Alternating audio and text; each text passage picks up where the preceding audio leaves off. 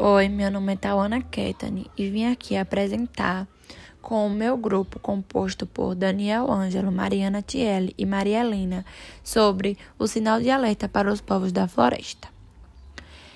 Bom, isso é um fato que durante muitos séculos os povos das florestas, os índios, são perseguidos pela sociedade desde a chegada dos portugueses em meados de 1500 principalmente durante as últimas décadas, onde o crescimento do desmatamento na floresta amazônica cresceu de forma exacerbada.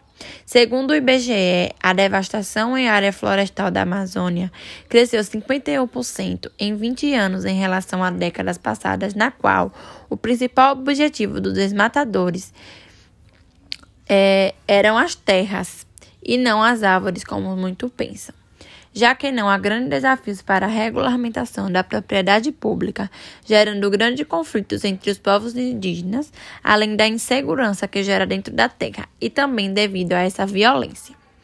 Abre parênteses. Se não há proteção dessas terras, é preciso dar condições necessárias para que os próprios indígenas possam fazer o monitoramento das áreas desmatadas. Fecha parênteses. Diz Guara, Guararara, líder indígena da COP23. Bom, o Greenpeace e outras organizações que trabalham em prol dos direitos dos povos das florestas receberam a notícia com muita preocupação. Infelizmente, nós estamos vendo, não estamos vendo muitas reportagens a respeito do desmatamento, o que está acontecendo muitas das vezes por irresponsabilidade das pessoas.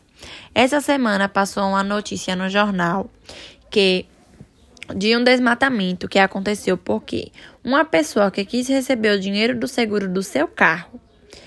Para isso, ele tocou fogo no seu próprio carro e perto de uma floresta.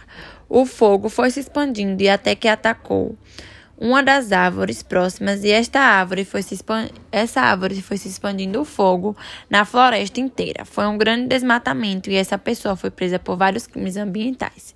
Então, deveríamos tomar mais cuidado onde queimamos. O reconhecimento e a demarcação de terras indígenas é fundamental para garantir a experiência desses territórios.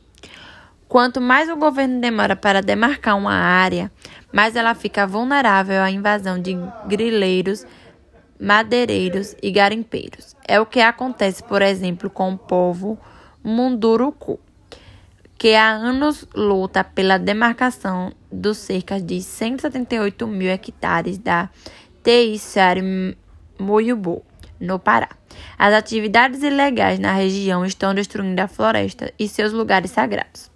Entretanto, mesmo após demarcados, esses territórios não estão totalmente livres de ameaças. Por isso, é preciso também garantir a integridade das TIs. Mas, com as, com as mudanças trazidas pelo novo governo, não está claro quem ficará com a responsabilidade de protegê-las, que antes era da FUNAI.